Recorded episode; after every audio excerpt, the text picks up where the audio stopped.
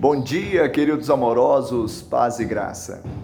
O amor jamais acaba, mas havendo profecias, desaparecerão. Havendo línguas, cessarão. Havendo ciência, passará. 1 Coríntios 13, 8. Paulo aqui ele propõe um caminho sobremodo excelente, o caminho do amor. Algumas pessoas dizem que nós precisamos de alguém que nos dê segurança, mas não sabem que as pessoas são passageiras, Deus é permanente. Precisamos experimentar de uma pessoa que é Jesus, que é o próprio amor e o amor permanece. O amor não acaba. O amor de Deus ele não é um brinquedo que se quebra, não tem prazo de validade, mas ele nos eterniza. Que você também possa amar assim e quando você tocar nas pessoas, levar a eternidade até elas que você experimente essa glória, esse dom que está na pessoa de Cristo Jesus. Que Ele te abençoe e te dê um dia de bênção e vitória em seu nome.